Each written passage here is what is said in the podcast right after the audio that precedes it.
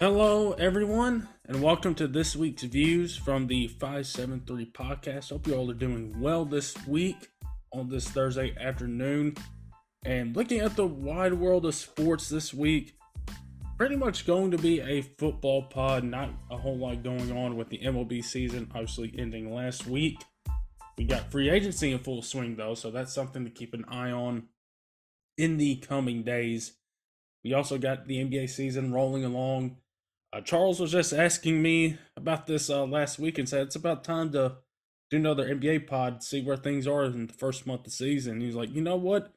You're right about that. So hopefully, me and him are going to get together here in the next week or so, maybe next week, and talk about our impressions of the first month of the NBA season. There's a whole lot to take in.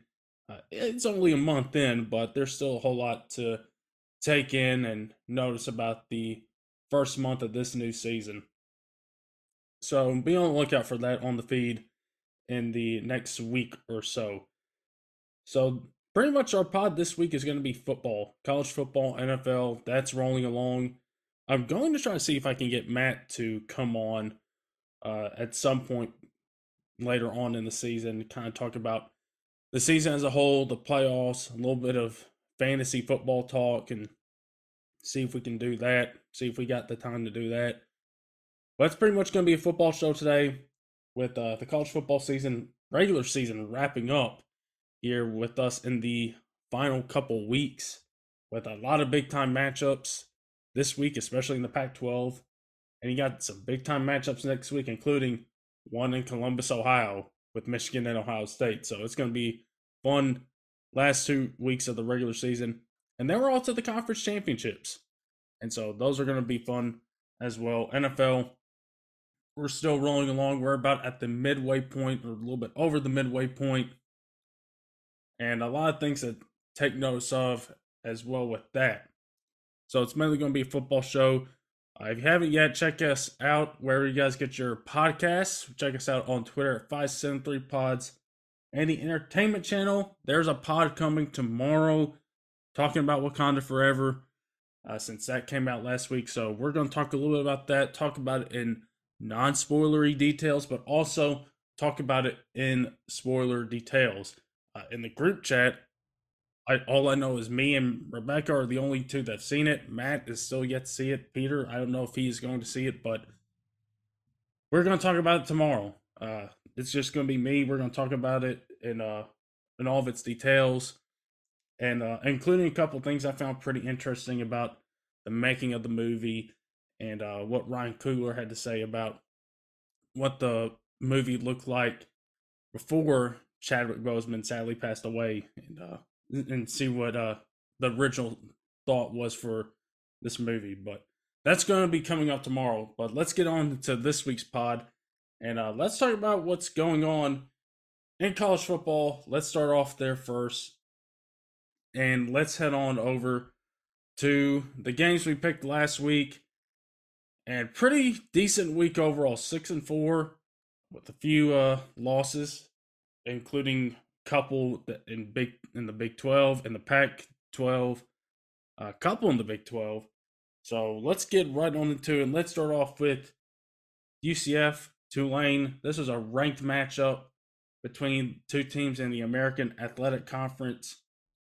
And Tulane has had a surprisingly good season up to this point. Up to this point, they were eight and one, had not lost in in this conference, and UCF comes to town, and Gus Malzahn has got this team playing good. John Rhys Plumlee, the Ole Miss transfer, he has himself a ball game in, in this one. 17 to 30, 132 yards passing and a touchdown, but where he really did his damage was on the on the ground. 18 carries, 178 yards, and two touchdowns. Tulane just could not contain him. The Green Wave did not roll last week, and they ended up losing 38 to 31 on their home turf. Uh, tried to make a comeback late in that fourth quarter, and uh, just could not get this game to overtime. And so now UCF looking really good atop the American Athletic Conference. So now they got the inside track if if you look at the standings to win this conference. So this was a big that was a big game for both those teams in that conference. So moving on to our two Big 12 games that we did. Kansas State at Baylor. I decided to feel a little frisky and pick Baylor last week. Well, Baylor, it was not a good week for the, the Baylor Bears. 31 to 3 against Kansas State. Just could not do anything against this Wildcats team.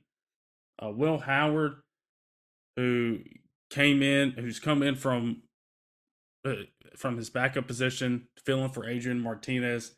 Uh, he keeps on doing pretty solid. 1927, 196 yards, and three passing touchdowns. And that Kansas State defense forced uh, Blake Shapen into a couple big time turnovers. And Deuce Vaughn got over 100 yards on the ground. And Kansas State pretty much had this game won in that second quarter where they did their most damage, putting up 17 points in that second quarter. And uh, so Kansas State, even though despite the, them losing Adrian Martinez in the game, Will Howard comes in and does a phenomenal job and leads Kansas State to a 31 3 victory over Baylor, moving to 7 and 3 and 5 and 2 in the conference. And moving on to the next Big 12 game, TCU at Texas. This is one of the bigger ones of last week that we picked. And Texas was a small favorite in this game eh, with game day there. You had a lot of anticipation about Texas and where they could go if they were to win this game. Well, if you liked if you like modern football, which is a lot of points scored, this was not the game for you. Uh, Points came at a premium, uh, particularly for Texas. TCU's defense really did their job well. Quinn Ewers could not get going. Bijan Robinson could not get going as well. Uh, in fact, Bijan only had 29 yards on 12 carries. So he did not have himself a good day on the ground. Uh, TCU's offense, they struggled a little bit too, but they got points when they needed to with Miller and Duggan. Johnson came in and got a touchdown. So really, this was a defensive struggle. TCU wins 17 to 10. The only reason why Texas even has 10 is because TCU messed up on on a play and shotgun. Texas f- recovers the fumble, takes it to the house, and Texas suddenly has new life. But TCU is able to overcome that and finish this game and wins the Big 12 title, gets a Big 12 title berth, and uh, is going to be playing in that game. And we'll have to see who's going to be their opponent with a lot of stuff still in play in the Big 12. But TCU, they move on to 10 and 0 and win at Texas. So, next game up, let's talk about a couple of SEC games. Let's, you know, let's just knock out all the SEC games right here. First off, we're going to start with Georgia at Mississippi State. Let's go start Vegas real quick. Talk about this game. You know, this one was a little bit closer in the in the early onset than I think a lot of us thought it would be. Now, the final score was 45 to 19 in favor of Georgia. But Mississippi State actually played pretty well, all things considered. If you look at the box score, and it was 17 to 12 at the end of the first half. So they were giving Georgia all they wanted in that first half. But that second half, Georgia became Georgia and scored 21 points in that second half. No, no 28 points in that second half, scoring 14 po- uh, points in both the third and the fourth, and really solidifying their win over Mississippi State 45 to 19. Give credit to Mississippi State. They hung around with the Bulldogs as long as they could. The the red Bulldogs instead of the maroon Bulldogs, but they hung around, but uh, just could not hang around long enough in that second half as Georgia ends up getting their 10th win of the victory, ends up getting their 10th win of the season, and moves to 7 0. They're on a collision course with the next team that we are going to be talking about, and that is LSU going to Arkansas. Now, this one was close too. This one was a defensive struggle as well. With uh, with looking at our games, we got a couple defensive struggles. I think we probably would have wanted a little bit more high octane offenses being participating in these games, but this is the way sometimes college football goes. You get some of these high octane matchups where a lot lots of points are scored, and then you get games that are just defensive struggles. And this one was a defensive struggle like TCU and Texas. With LSU going to Arkansas with a shot at the big at the SEC West title on the line and a chance to go to Atlanta and play for the SEC championship. And so they had a lot to play for in this game. Arkansas, no KJ Jefferson. Malik Hornsby starts for the Hogs. They put in Cade Fortin later on in the game. And again, this was a struggle for all teams considered. Arkansas had their chances, but props to LSU's defense for coming to play and making some big time plays and big time moments when they needed to. And particularly the freshman Harold Perkins. This guy looked unblockable on Saturday. He looked unblockable. And the thing about it, he's really coming to his own in the last few weeks. Really wasn't getting a whole lot of time early on, but found himself in the rotation and now looks like one of the big time stars of this defense. And let me try to go find if I can if the box score has his stats here because he was playing on a whole other level in uh in this game. Which he had four sacks and he had a couple turnovers for us as well. But man, this guy was playing like like a monster unleashed in Fayetteville. Just could not block him, and that's a good sign for LSU that you got somebody else. You know, you got BJ Ojulari, who's probably head to the NFL next year, and now you got this guy ready to step in and be that leader on that defense, and really just playing at a high impactful level. And uh, that's what they need him to do in this game. If you got a defensive struggle, you're going to need your stars on defense to make plays and help make the difference. And that's what they did. So LSU, they win 13 to 10, and they're going to the SEC championship. Really weird to say if you thought about their loss at the beginning of the season with Florida State, who is ranked in the top 25 now. If you think about it at the at the start of the season, we were laughing and kind of making fun of them and like LSU and all this stuff. But they have slowly grown into a really good football team. And here they are in Brian Kelly's first year, and they are in the SEC championship. So props to them for getting to where they are now from all the way in late August, early September. It hasn't been easy for them. If you, I mean, if you look at it, they lost to Florida State. They had that big time loss at home against Tennessee, but they've recovered nicely after those losses and really have made themselves a player in the college football playoff. And uh, I don't think we would have thought that at the beginning of the season, but here they are. Uh, moving on to the next SEC game, Alabama at Ole Miss. And Alabama did win, but it didn't matter for them the SEC West was already decided, and uh, they were done. Alabama's not going to win the SEC West. Gonna, it's always weird when they don't do it. Of course, I mean the last time that it's happened in recent memory was LSU back in 2019. Um, but it really is weird to have that sentence be said that Alabama's not going to the SEC championship game and not win the SEC West. It's really weird because they've done it so much. That's been the standard at that program. But they come into this game against Ole Miss, and it would have been really weird to see Alabama with three losses on their schedule.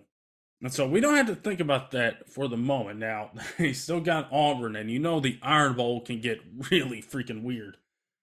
Uh, you know, flashback to the kick six. You know, include that into in, into your flashbacks. But yeah, Alabama they go on the road to Oxford, win thirty to twenty four against Ole Miss, and really step up in the, in that second half, where uh, they were down going into the second half. They were down seventeen to fourteen, and get a couple big time plays. Bryce Young made a couple spectacular plays, acting like a magician. That's what he's been known to do.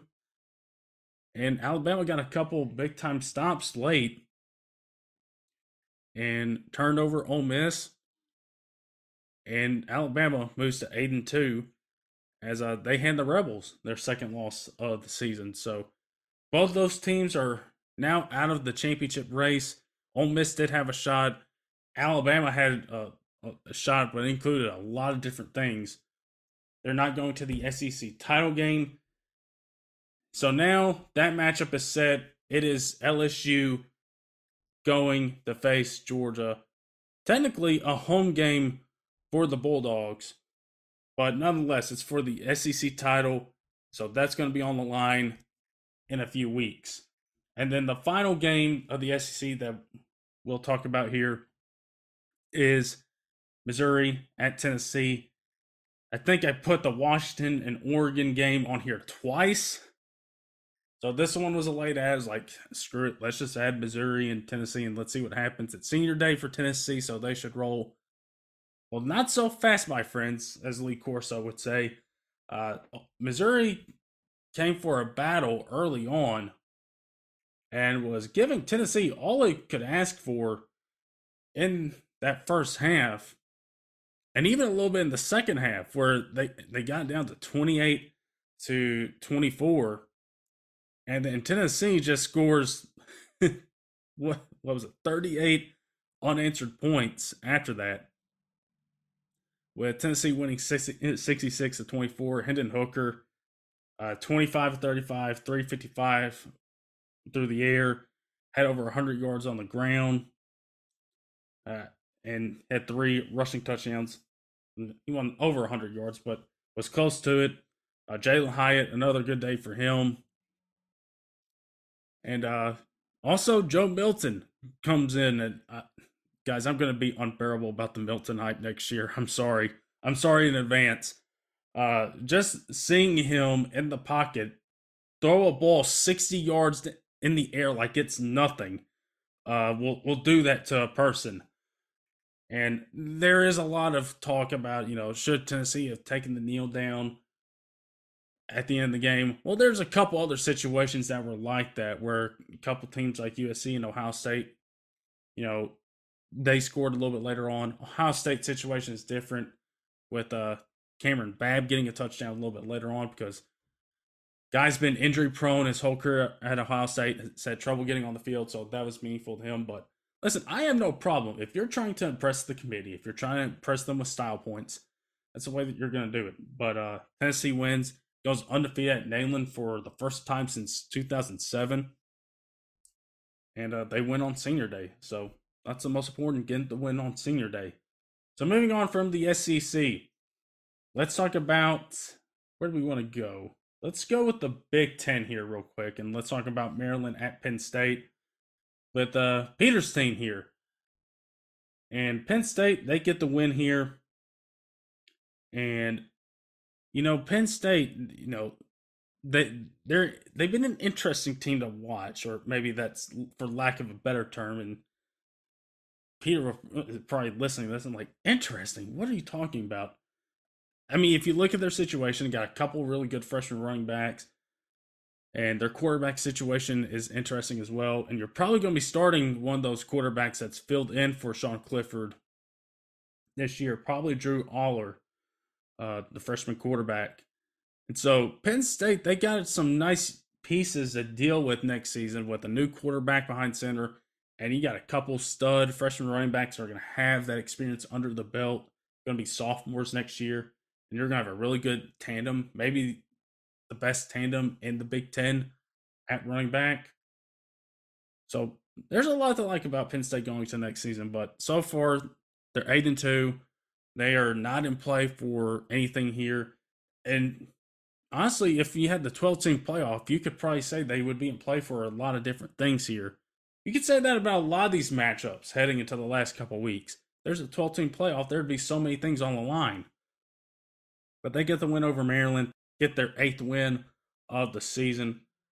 So that's where Peter's team uh, ends up. So now let's move on and let's talk about the let's talk about the ACC, and uh, let's finish off with the maybe the best game of the week.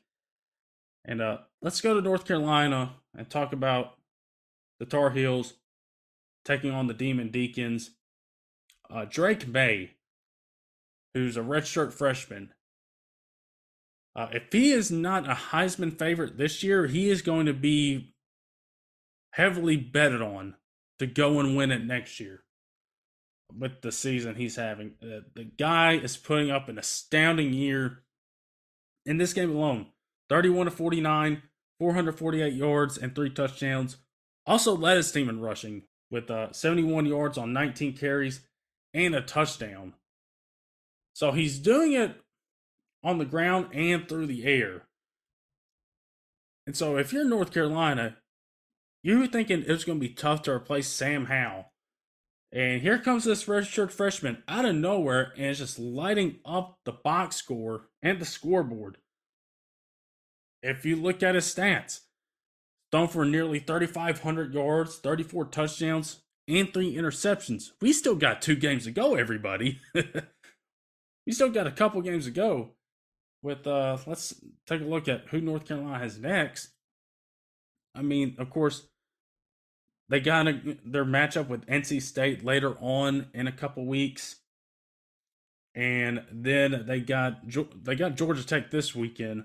So they got two home games, and uh, including later on they got the ACC championship in a couple weeks with them taking on Clemson. So, so there's a lot of chances to boost those stats up. He's probably going to end up throwing for 40 touchdowns next this up this season, but man, let me tell you, if there's a guy to be favorited for the Heisman next year, it's it's going to be him. He's going to be at the top of the list, I think. It's going to be him, Caleb Williams. And, you know, Quinn Ewers, if he can get his stuff together, the TCU game is not who he is, then he could probably be one. But uh North Carolina, they get the win against the Demon Deacons, 36 to 34. Really fun, close game there in the ACC. And then finally, let's talk about the Pac 12, Oregon at Washington. These two teams hate each other in uh, in that North Division in the Pac-12. They they hate each other, and so this is a game that is going to be big time for them. Not only a rivalry game, but also a game that has playoff implications, particularly for Oregon, who's ranked sixth last week in the new rankings. And what we got was one um, probably the best game of the week by far. With uh, these two teams going back and forth, and I remember watching it thinking, whoever's going to have the ball last is going to win this game. And I kind of look back that Tennessee's and, and Tennessee and Alabama playing was like, whoever gets this ball last is going to go down, score, and win this game. So it's a battle for who's going to have the ball last. And let me tell you, we got something really incredible here in this one. And looking at this game, you were thinking, oh, wait, Oregon's to find a way to come, is to find a way to win. It looks like they're going to win. And Washington ties this game up late. And they get a huge stop on fourth down. No Bo Nix. Bo Nix is a little bit banged up and they get a stop on fourth down in their own territory. And so that got Washington a chance to kick a field goal to go up three. They do it 37 to 34. Oregon still has time to go down and tie this game up. But it doesn't happen. Washington gets the thrilling win 37 to 34. Bo Nix looked really good. Michael Penix Jr. looked incredible. He did throw a really baffling interception. I don't know if I'd been that baffled by an interception since uh since Guarantano, um, since he, he was the quarterback at uh, at UT. Uh, just a really weird interception, but uh, it doesn't hurt him. It doesn't hurt him. Washington ends up winning this game, wins thirty-seven to thirty-four. And for Caleb DeBoer, who's who came from Fresno State and has got this team to this point, you know, round of applause for him for what he's done with this Washington program in year one, mind you. I really got them looking good. So Washington gets the win here in this battle of heated rivals and really dashes the Ducks' opportunities at the playoffs. It really kind of opens the door for USC. And speaking of USC, they got a big time matchup this weekend. So perfect timing for the Trojans. But that is week 11. I think the only other matchup I want to talk about here, real quick, is Kentucky and Vanderbilt. What in the world, Kentucky? What in the world? Uh, seriously, though, props of Vanderbilt had not won an SEC game since 2019. It's pre COVID times. So it had been a super long time. You're talking about what? 19, 20, 21? You're talking about a, a senior class here that had not won an SEC game in three years, in over three years. And so they and they go on the road at Lexington and they get the big time win. And so, you know, props to Vanderbilt. I know Tennessee's probably gonna kill you guys in about a week or so. But uh, you know, props to them for going to Kentucky and for Kentucky, it's just I mean, the season started off so promising, and you're now in this spot. And oh, by the way, you got to face Georgia this week. It's at home, but you got to face Georgia this week. So it's just really bad timing for them. And Will Levis just did not look good at all in uh in that game last week. But that's week 11, everybody. So let's move on. Let's talk about the rankings real quick. Uh, there wasn't a whole lot of change especially in the top six. I know that's what we're all looking at because we're looking at these top six, seven teams and like, okay, these are teams we're going to keep an eye on and see what happens in these final couple weeks.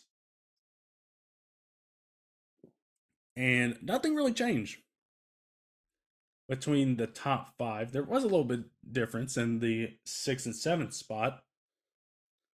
But uh, to get through these rankings, let's go from bottom and work our way up. Cincinnati gets in at 25. NC State goes to 24. Oregon and Oklahoma State weren't ranked the week before. They're at 23 and 22. Tulane falls to 21. UCF goes to 20. Florida State, talking about them earlier, they move up four spots and they're ranked 19th. So they're a top 20 team. Notre Dame, props to Marcus Freeman for getting the ship back on the right track and getting Notre Dame at seven and three. They're sitting there at 18. Washington goes all the way up to 17, goes up eight spots. UCLA losing to Arizona falls to 16. Kansas State moves to 15. Ole Miss 14. North Carolina 13.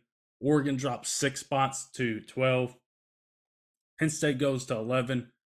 Utah to number three, which sets up a top 12 matchup between Utah and Oregon this weekend at Oregon. Clemson goes to nine, Alabama eight. USC, the benefactor of Oregon losing, goes to seven. And LSU, another benefactor of that, goes to number six. And it's looking really good. And the top five didn't change change it all. Tennessee five, TCU four, Michigan three, Ohio State two, and Georgia one. So that's your rankings this weekend. Again, not a whole lot of change in the top five, but uh, we're keeping an eye on LSU, particularly with that SEC title game coming in the next couple weeks. So that's something to keep an eye on. Also, USC, they got their big time matchup with UCLA. They got another matchup with Notre Dame coming up soon. So that's going to be interesting. And Utah and Oregon, they still got their stuff going on, and we'll see if UCLA can, you know, can make things a little bit more interesting with uh, the Pac-12. But those are your rankings for this week. Again, not a whole lot of change. Couple big movers. You know, looking at Washington and uh, looking at Florida State, and you had a couple people that dropped big time spots. NC State, Oregon, but uh, not a whole lot of change. A lot of teams moving up a spot, moving up two or three, but not a whole lot of change there. But those are your rankings for this week. And that sets the stage for week number 12. And we are going to start in the Big Ten with Illinois going to Michigan. Uh, Illinois losing last weekend to Purdue opened the door for Purdue to find themselves as the representative for for the Big Ten West, and the Big Ten West is to put it in a in a the simplest of terms, a mess. There's so many scenarios. A lot of teams have roads to go to Indianapolis in a couple weeks. And so things are not over yet in the Big Ten West. Just like how things aren't over in the Big Ten East. You know who's going to participate out there, but you just don't know who it's going to be. If it's going to be Michigan or Ohio State. And for this week, for Michigan, this uh, game is all about them trying not to stumble the week before Ohio State. Illinois is a really good, solid, and tough football team. Bret Bielema has done a phenomenal job with them and has really got them to buy into what they got going on over there. So you know just by watching this game with how these two teams have played this year, it's going to be a tough physical brand of football. It's going to include a whole lot of running from the running backs. And those are the stars. Chase Brown of Illinois, you hope that he's all right and good to go this week. And you got two backs in Michigan with Donovan Edwards and Blake Corum, who's a Heisman contender. One thing Michigan has done, though, is they've leaned on Corum to get them to where they want to go. I do think you probably need to expand the passing game with McCarthy a little bit more. And it's going to be a good test. Illinois is a good pass defense. They don't, there's a lot of tight windows and coverage that, that, uh, that you could throw into, but it could, it might not pan out. So it could be a good test for McCarthy to try to get him throwing the ball a little bit more. But yeah, this game is going to be a tough physical brand of football between these two teams. I am taking Michigan. I don't think they stumble. I think they know what's at stake next week. So I'm going to take the Wolverines to beat Illinois. And I think Michigan, they're not quite a three touchdown favorite, but they're pretty close. But I will take the Wolverines as the stage gets set for next week in Columbus. Speaking of Columbus, Ohio State at Maryland. Let's go ahead and get the Big Ten done. They're going to Maryland this week, and Maryland six and four, sitting at four and three. This one should be easy for Ohio State, but that running game, they've just been so banged up. And even when they've not been banged up, it's been tough to get anything done. Miyan Williams had a good game against Indiana last week, but he got banged up. And so you hope he's good to go this week. TreVeyon Henderson has been hurt. So the Ohio State running game has been a big factor in watching how they play, and that's going to be a big factor in this game next week. They get the win against Maryland, and there, that sets the stage for this matchup next weekend that's going to be incredible and is going to determine a whole lot. If you're a Tennessee fan, if you're a TCU fan, you're going to want your eyes on this game because this could determine a whole lot if this game is going to be close, if it's going to be a blowout, and who's going to be coming out victorious, who's going to be coming out on the winning side. But also, who's going to be coming out the losing side, and are they going to get a beat down? So I'm going with Ohio State here to win this game and officially set the stage for the Buckeyes and the Wolverines next week. So let's go to the let's go to the Big 12 here for a quick second. TCU at Baylor. TCU is a small favorite against Baylor. Does Vegas know anything more than us for for this scenario? Because it's curious. Why is TCU a two point favorite against Baylor, a team that just got, like we said, smacked around by Kansas State last week?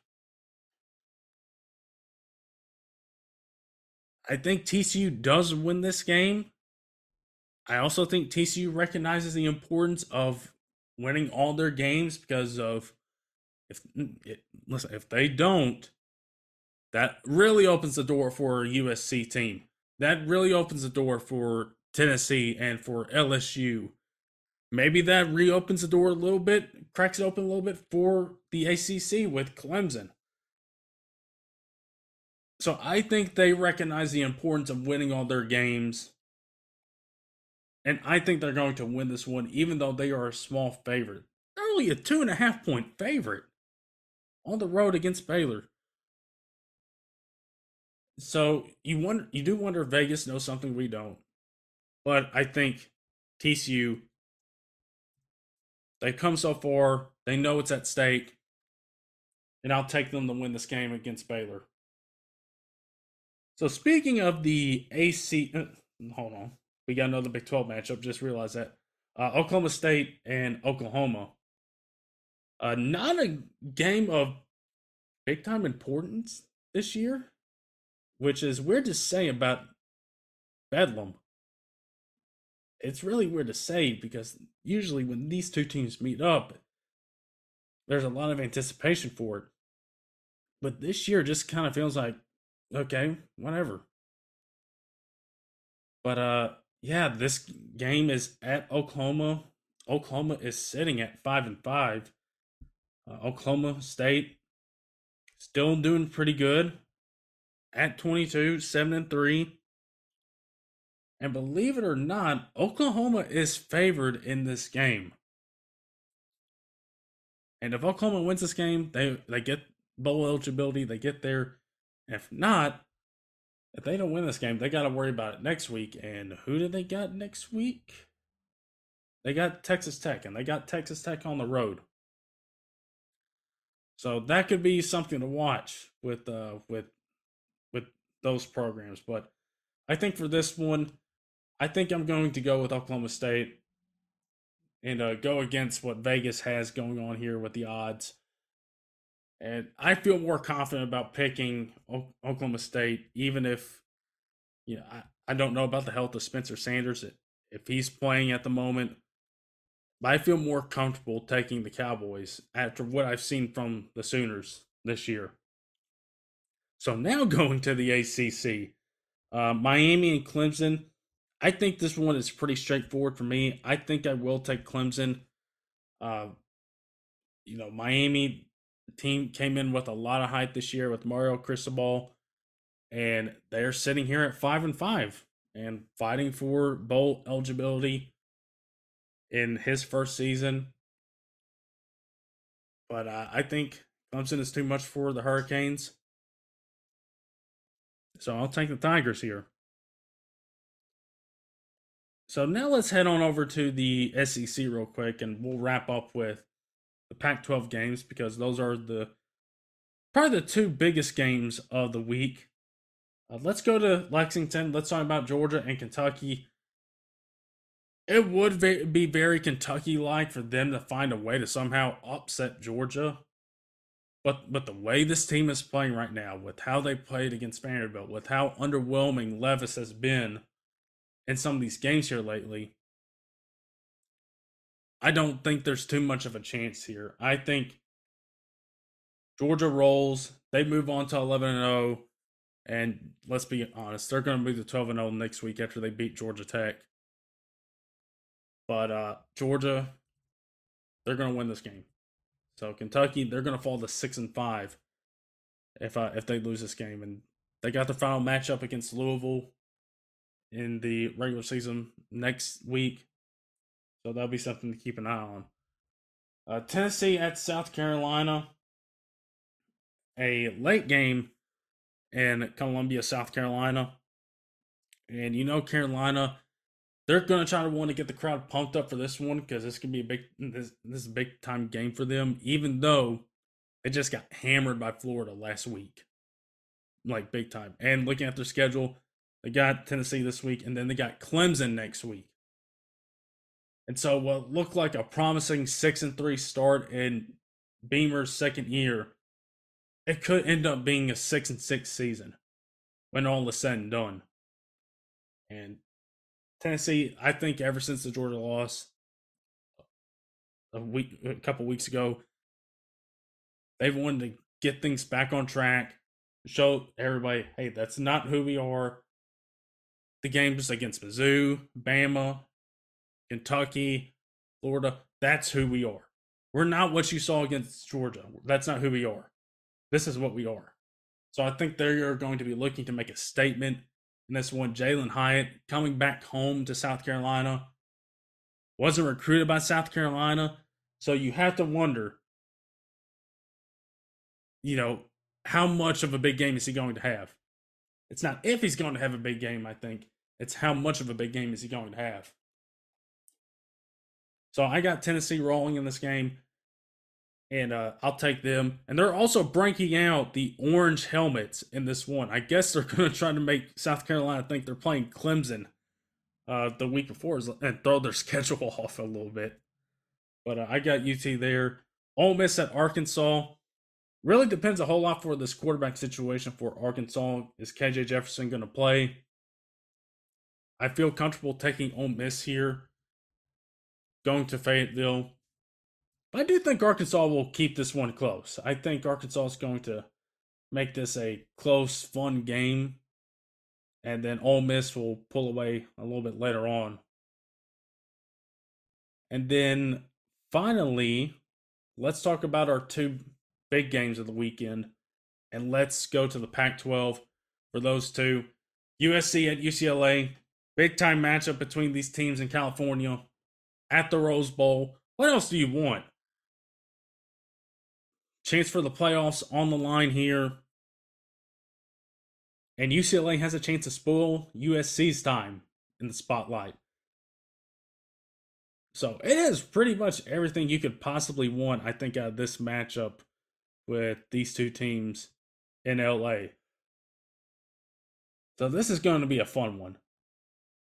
Uh, UCLA, really strong running game against a USC defense that is not all that great. It's not all that great. But also, if you take a look at UCLA's defense, they've had tough times containing mobile quarterbacks. Well, Caleb Williams can get out there and run a little bit. So that could be a factor. It's going to hurt for USC. No Travis Dye. He's done for the year after getting injured last week. So you hate that because you're going to have to find some other guys to step up in that backfield. And uh, I mean, I guess what better way to do it than I guess in a big time game to like, all right, guys, you ready to go? Yeah, we're gonna go to UCLA for ranked game here. You're gonna get your carries here. But uh, this one is going to be a fun matchup here between these two offenses. I think the MO of this game is going to be points, points, points. You know, if you look at the over under, it's 76. I might go over on that. I might go over on that. I could see this being a game that's in the 40s for both these teams, and could be be decided that way.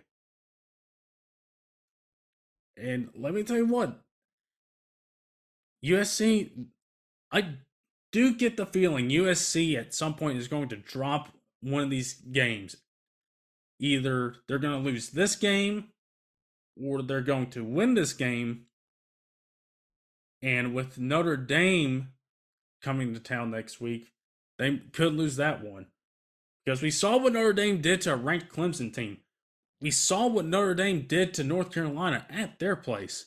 They've taken down the top two teams in the ACC. So who's to say they can't knock off one of the top teams in the Pac 12? So I think eventually, with one of these two games, I think USC is going to lose one of them. But I think I'll take the I'll I'll take the easy route, and I'll say UCLA wins this week. I do think USC beats Notre Dame, so that's a little bit of a, a preview for next week. But I'll have UCLA win this week, and I and I think UC, USC beats Notre Dame. But uh, a UCLA for Chip Kelly for what they've done, a lot of experience. I think they somehow find a way to be able to contain Caleb Williams and be able to win this game and dash USC's title hopes and effectively dash the Pac-12's title uh, playoff hopes and uh, is trying to find a way to get a team in there. So I think that happens. Then Utah at Oregon, number 10 versus number 12. This one could be big uh, with whoever makes the Pac 12 title game with, uh, of course, no division. So whoever's the top two teams on top, they'll get in. So there could be a lot to play for here in this game. Uh, Oregon, you get a home game after losing one at Washington against a Utah team that beat Oregon twice last year. But they didn't beat Oregon when they had Bo Nix. Uh, so I'll take Oregon here to get get some much needed revenge over Utah and uh, exorcise some demons from the last couple games that they've played against the Utes. So I'll take the Ducks here. So that is college football in the books, everybody. That's week 12. And before we go to the NFL, on a much sadder note, of course, I assume everybody's heard what's been happening over with Virginia, with that situation, such a tragic situation. Um, I mean, the first thought you don't you don't want to think about is like, are the games going to be played? But of course, their game is canceled against Coastal Carolina this weekend, and that's probably the right move. And we'll have to see if their game against Virginia Tech next week is canceled. But Virginia Tech, they do got some experience, unfortunately, in stuff like this going on around their area. So we'll have to see. In all honesty, I probably wouldn't put it past Virginia if they canceled the rest of the season. They're three and seven. What else are you going to get out of it unless you can find a way to do something for fundraising or something like that to help the families out with the Virginia Virginia Tech game and uh, do something like that.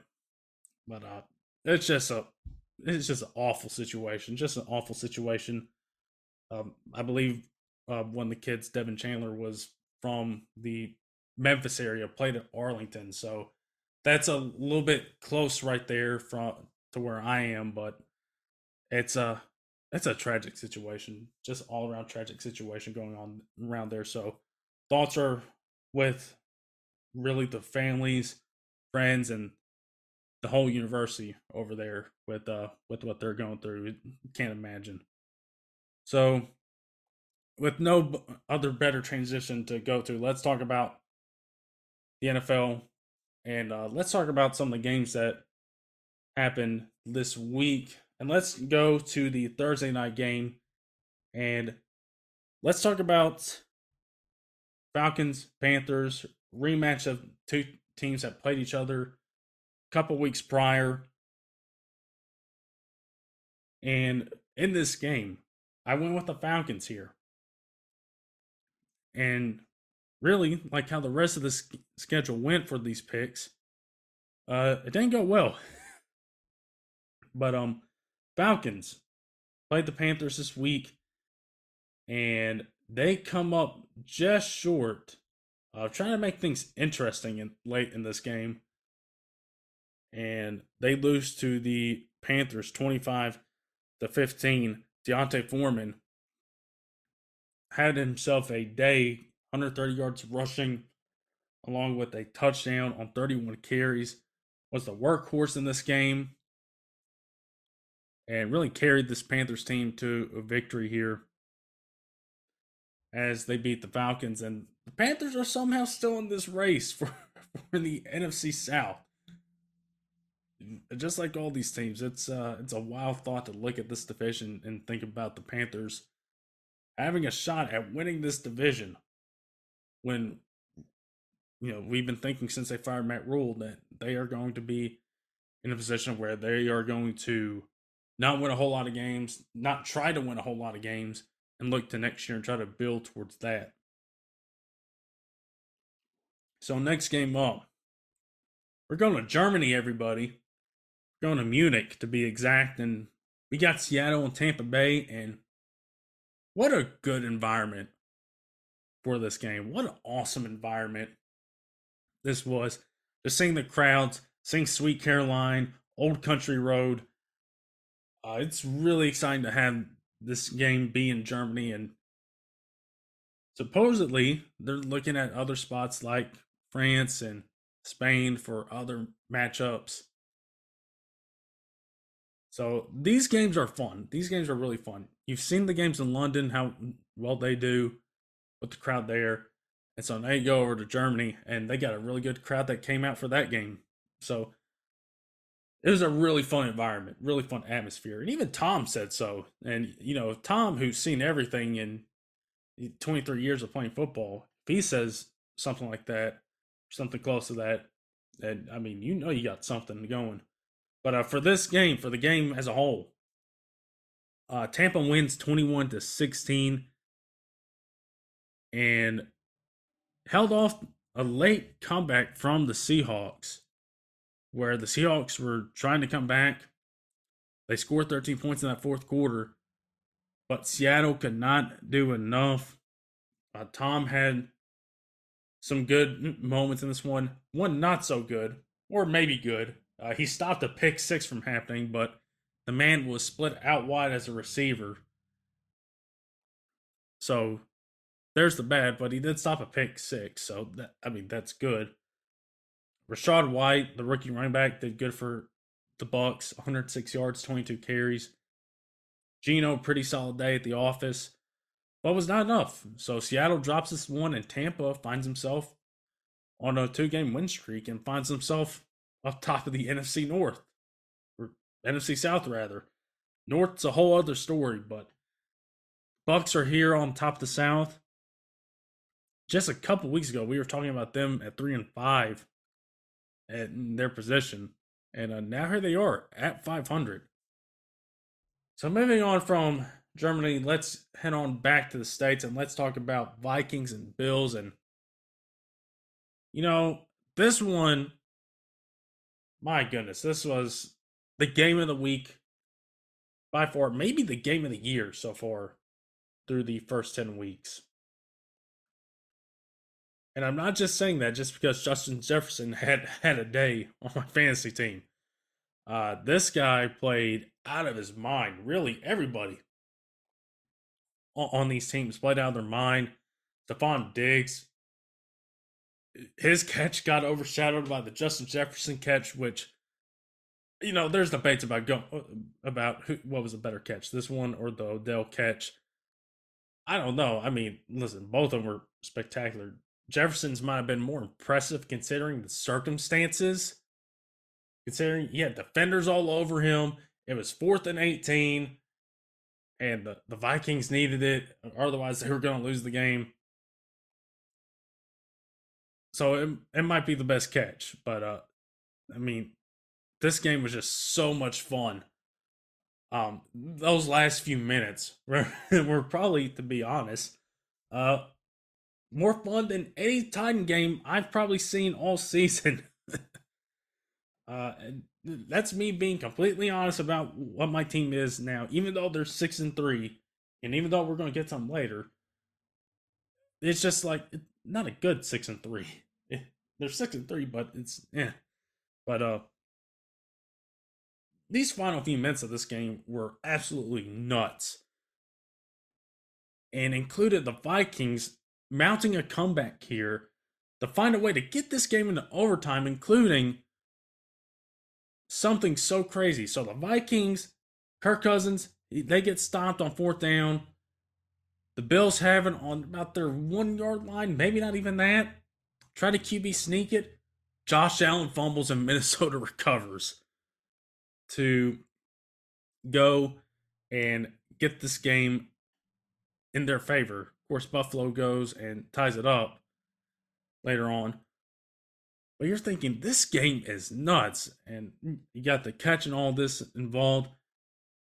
And Josh Allen just throws a couple bad interceptions in this one, including one that really kind of did the deed right there at the end. They got Minnesota the win 33 to 30. And the Bills here have lost two in a row, and they're sitting at six and three with Miami looking good, Jets looking good. Oh yeah, the Patriots aren't looking too bad. So now the AFC West is really interesting with the Bills losing these last two games. And you really start to wonder what's going on here, if anything. You know, is Josh Allen trying too much? That may be the case. But I think you also got to give your props to Minnesota. Kirk Cousins, even though he had a couple of interceptions as well, he played out of his mind, and he did all he could. I mean, I mean, he did have a baffling interception as well, going back to Penix Jr. Those two probably two of the more baffling interceptions I've seen in a long time. Kirk just threw it to the Bills DB. like he was his own dude. Um but give your props to the Vikings. They came out and played in a tough environment and they came out victorious. And they're on top at eight and one. And would you look at that? Look at them in, on top of the NFC with the Eagles losing. Of course, we'll get to that one here in a minute, but this was a fun one. This one was definitely game of the year right here. So moving on, speaking of the Titans, uh, another ugly win. Five Titans defenders out. A few more goes out during the game, so you got a lot of backups. But I'll tell you what, I don't know how they keep on doing it with the lack of offense. You get Westbrook-Ikhine on a flea flicker that goes for a touchdown. Like, okay. Um, and the Titans defense, I, I will give props to the defense. The defense has been playing really good football, even with the, a lot of guys out. Bud Dupree, Jeff Simmons, uh, no Fulton last week. So they've got guys nicked up everywhere at each position, and they keep on coming out and doing really well and getting a lot of pressures with a lot of guys that aren't named Dupree, Simmons, or Autry. So you gotta give the props, and they did that against the Broncos and win 17 to 10, and force a Russell Wilson interception late in that game. So the Titans they are an ugly six and three. Um, I'd much rather be the Bills six and three right now than the Titans six and three. That's just me. Um, but there they are, six and three. Uh, one of the Titans' previous opponents, the Chiefs, taking on the Jaguars. no, Doug Pederson comes out swinging late, goes for the onside kick early on, and doesn't do anything with it. And the Chiefs with Kadarius Toney really getting a lot of time in this one. His impact is felt, and he looks like he's a great addition for this Kansas City offense. Gets himself his first career touchdown in this game, made a couple other really impressive plays. And so you're really starting to be excited about him, I think, if you're a Chiefs fan and what he could be in this offense. You add him with Kelce, with Juju, and what they're able to bring Mecole Hardman, and you're really excited. So the Chiefs they win 27 to 17. Trevor Lawrence didn't look too bad. Had himself a pretty decent day. Mahomes does his usual thing. Uh, Pacheco, the running back for the Chiefs, might have just supplanted Clyde Edwards-Helaire. I don't know if uh, Clyde is going to get a whole lot of carries here. He didn't get any really last week, but that's something to keep an eye on. But Kansas City gets the win there and uh, they remain on top of the AFC West. Texans and Giants. Uh, Giants win this one, and uh, they're looking really good. And really, the Eagles' loss might have benefited them too, considering where uh, things are going in that division. And they went 24 to 16. It wasn't pretty. The Texans had their opportunities, but uh, Daniel Jones and Saquon Barkley led the way here with Saquon going for over 150 on the ground and just having himself a day. And Daniel Jones, no turnovers in this game, pretty efficient. Couple touchdown passes. So that's all I think you can ask ask for Danny Dimes is that have a day like uh, he did on Sunday. But the Giants they move on to seven and two and take down Texans. So now let's move on to Colts at Raiders. And the talk surrounding this game is, of course, around Jeff Saturday and him being hired. And we talked a little bit about it last week and like, should he have been hired or what was Jim Irsay thinking? Um, Colts go in there and get the win. go figure. You get all this talk about, oh, the, the, what are the Colts thinking about? They go in there and get the win and get the job done. I mean, give them give them some credit here. I mean, they they did pretty well. Matt Ryan, they bring him back. Does okay. Jonathan Taylor's back. He has himself a ball game. He nearly goes for 150 yards on the ground. And uh, I don't know if you're the Raiders. I don't know what else you can do. You're two and seven. And can you really let go of Josh McDaniels? I think you're in a tough position here where like I don't think you can do anything. You got a whole lot of money tied up into him, and if you go out and hire another coach, you're going to be doing the same thing. So they're in a really tricky spot here uh, at two and seven.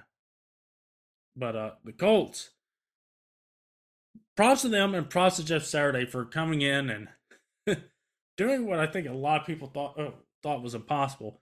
Coming in kind of off the streets and coaching an NFL team and winning and winning this game 25 to 20. So I guess technically they're not out of it for the AFC South race, even though the Titans did beat them twice, but is anything still possible? We still got a lot of football left to be played here in this season. Next up, we got Cowboys at Packers. Whoo, boy, this one was a fun one. And unexpectedly, the Packers of old kind of showed up in this game. And it really looked like the team that you're used to seeing with Green Bay. Uh, rushing attack looked good with Aaron Jones and AJ Dillon. Rodgers only threw 20 attempts. That's not a whole lot. But on those 20 attempts, he threw three, three touchdowns out of them. And uh, three of them went to Christian Watson. All three of them did, which uh, he probably really needed this boost.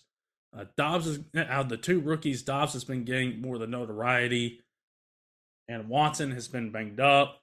He's had a couple inopportune plays, and this one he comes out and fires on all cylinders. Four catches, three touchdowns, 107 yards. So congratulations to him for seemingly finding a way to bounce back here. And Dallas, Dallas's defense kind of lets them down here. That's been the key for them as their defense has been really awesome. And this game, it kind of didn't do anything for them. And, you know, Green Bay, they're down 14 heading into the fourth.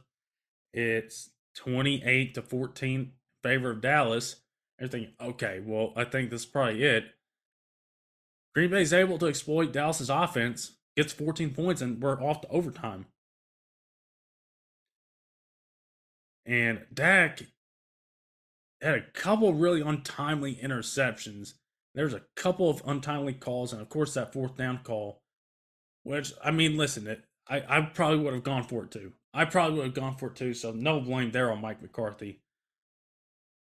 But um, I'm maybe if you run the ball on third down, maybe that helps a little bit. But the Packers they win 31 to 24.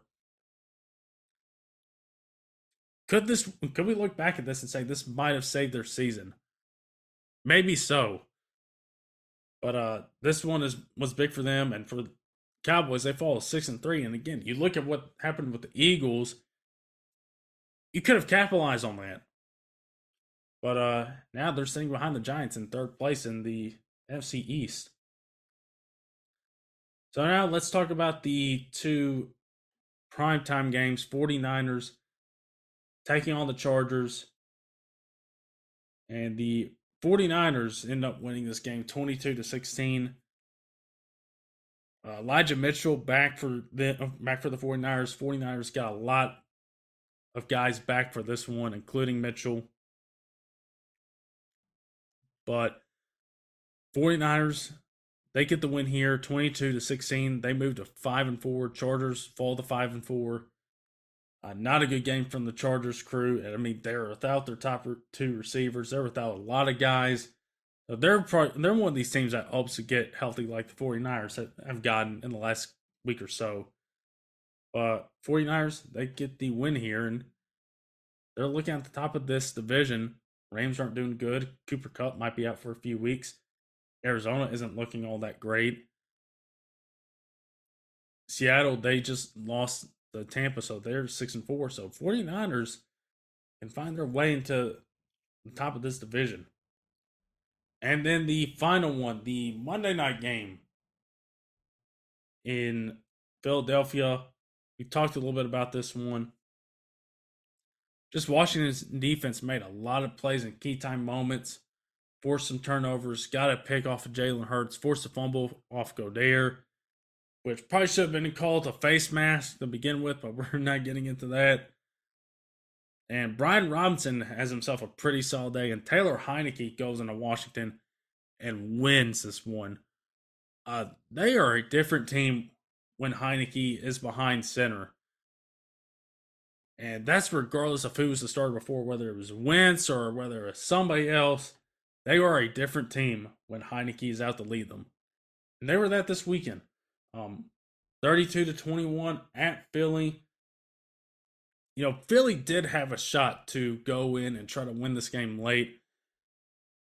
But a costly penalty there at the end really turns the tide and really solidified the win for Washington. So they and the Eagles, their first loss of the season, 32 to 21. And that's where we sit everybody, and week number 10. And uh just uh, not a good week as far as picks, going four and six. So try to bounce back this week. With week 11, with the Thursday night game tonight, Titans at Packers. Really kind of a tough game for me to pick. Again, we talked about the Packers maybe saving their season against the Cowboys. And for the Titans, you know, what happens on a short week? What happens for both these teams on a short week? Can the Packers capitalize and get two wins this week? Can the Titans get a little bit more healthy and get some key guys back for a matchup at Lambeau? So that'll be a key thing to watch. And I'm going to look and see if there's any update on the Titans injury re- report and see if guys like Simmons or Fulton or any of those guys are going to be good to go does sound like Bud Dupree, um, Monty Hooker, Ben Jones, they're going to be out. Randy Bullock's going to be out, so Josh Lambo comes in. so Lambo's going to be kicking at Lambeau uh, tonight. Uh, Packers are favored by three. I gotta imagine that's because home field advantage. I'll take Tennessee, but I don't feel great about it. I feel like this could be another ugly game. So I'm sorry in advance if this is an ugly Thursday night game, everybody. Granted, we've had a lot of them this year, but just know I'm sorry in advance if this one's not going to be good. Uh, Browns at Bills is next one up. We might be in for a mega snowstorm for this one. So this one might be played on Sunday. It might not be. It might not be played in Buffalo with the way the forecast is lining up. So we're, we're still in the dark on some things happening with this one. I will take Buffalo in this one. I think they bounce back in this one. Again, the weather is going to be something to watch.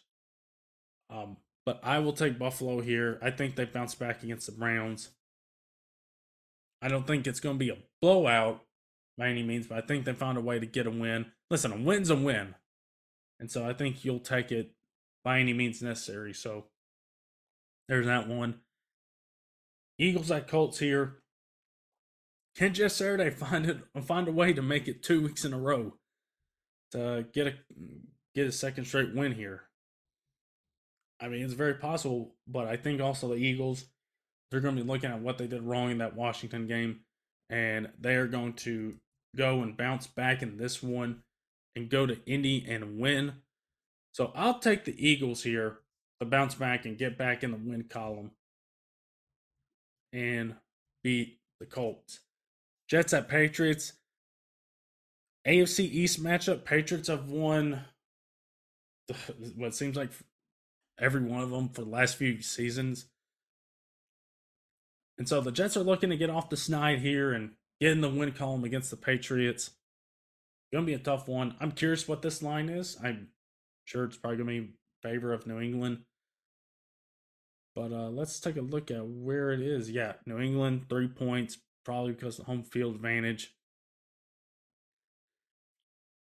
You know what? I think I'm going to take the Jets here. I think I'm going to take the Jets to end their losing streak to the Patriots and uh, go to Foxborough and get a win. That could be a big time confidence booster if they can go and end that streak and go to Foxborough and win against the Patriots. So give me the Jets here. Why not? Rams at Saints. I mean, I mean, for this one, I feel more comfortable about taking the Saints. The Rams just have got a whole lot of injury issues going on with them. Kupp is going to be out a few weeks. You got Stafford not knowing how healthy he is after not playing last week. So I'll take the Saints. This that could be a not so fun one either. So I'll take the Saints. Raiders at Broncos man, if both these teams could win this game, that I'm pretty sure they would say, "Sure, we'll we'll take it," uh, because both these teams could use some wins here, But the way their season has gone. And I'm really curious about what this line is going to be like. Right now, it's in favor of the Broncos, which two of their wins have come at home. So that does say something. Uh, Raiders have not won a home game this year at all. You know, I think I think I am going to take the Broncos here. I don't. This is another game I don't feel great about. So in, in my pick'em league, in my this game and the Rams Saints game might be low confidence right there. Cowboys at Vikings. Now this one could. Uh, this is a really good one. So I'm glad we got this one to to you know help us out here after these last couple games. Uh, this one is going to be a fun one at Minnesota. Obviously, Minnesota looking to build off of the win against Buffalo last week. I do wonder, you know, with Kirk and all them, are you primed for a letdown the next week? Um, right now, Dallas is a small time favorite at Minnesota. And for Dallas, you're looking at them like, can they recover and bounce back after losing at Green Bay? So you know, it's all a matter of do you, how much trust you have in either one of these teams, because you know at some point Kirk Cousins is going to kind of screw them over and screw everybody over with these picks. I I, I'm I'm gonna. Can you really play it safe in this one? I'll just take the Vikings here. I like what I've seen out of them. They're eight and one for a reason, and I think that Bills win is a big confidence booster for them and where they want to go. Chiefs at Chargers, another AFC West matchup here. Remember how fun we thought these matchups were going to be? Now they're just kind of like, eh, whatever. So Kansas City going to the Chargers, or Kansas City playing the Chargers this week. And this one is going to be a fun one, I think, for the Chargers and see if they can get healthy. Um, so, you know, Chargers could play the Chiefs close, but I think the Chiefs right now, they're hitting on all cylinders. And so I will take Chiefs to win this one. And so let's see. I think I had another game. I think I had Pittsburgh. yeah, I think I got on the schedule here. I think I got the Chiefs, Chargers, and Bengals Steelers game mixed up. So Sunday night game, I'll pick the Chiefs. Uh, Bengals at Steelers for this one. This one's one of the later games. Uh, I'll go Bengals here. I, I still don't fully don't fully trust picking the Steelers here at this point. So give me Cincinnati. And then our Monday night game, 49ers at Cardinals. You know, 49ers, I think they see an opportunity before them. They see where the things in this division are going. So I think they're going to take advantage of this and they're going to go on the road on Monday night and think they're going to win this one at Arizona. Don't know how fully healthy Kyler is as well, so that's another factor. But I'll take San Francisco here and win and really help themselves out in getting ahead in this division. So that is week number 11 in the NFL, everybody. And that is where this podcast is going to end. Thank you all for tuning in this week. As always, it really means a lot that you take some time to tune in and listen to me jabber on about what's going on in the world of sports.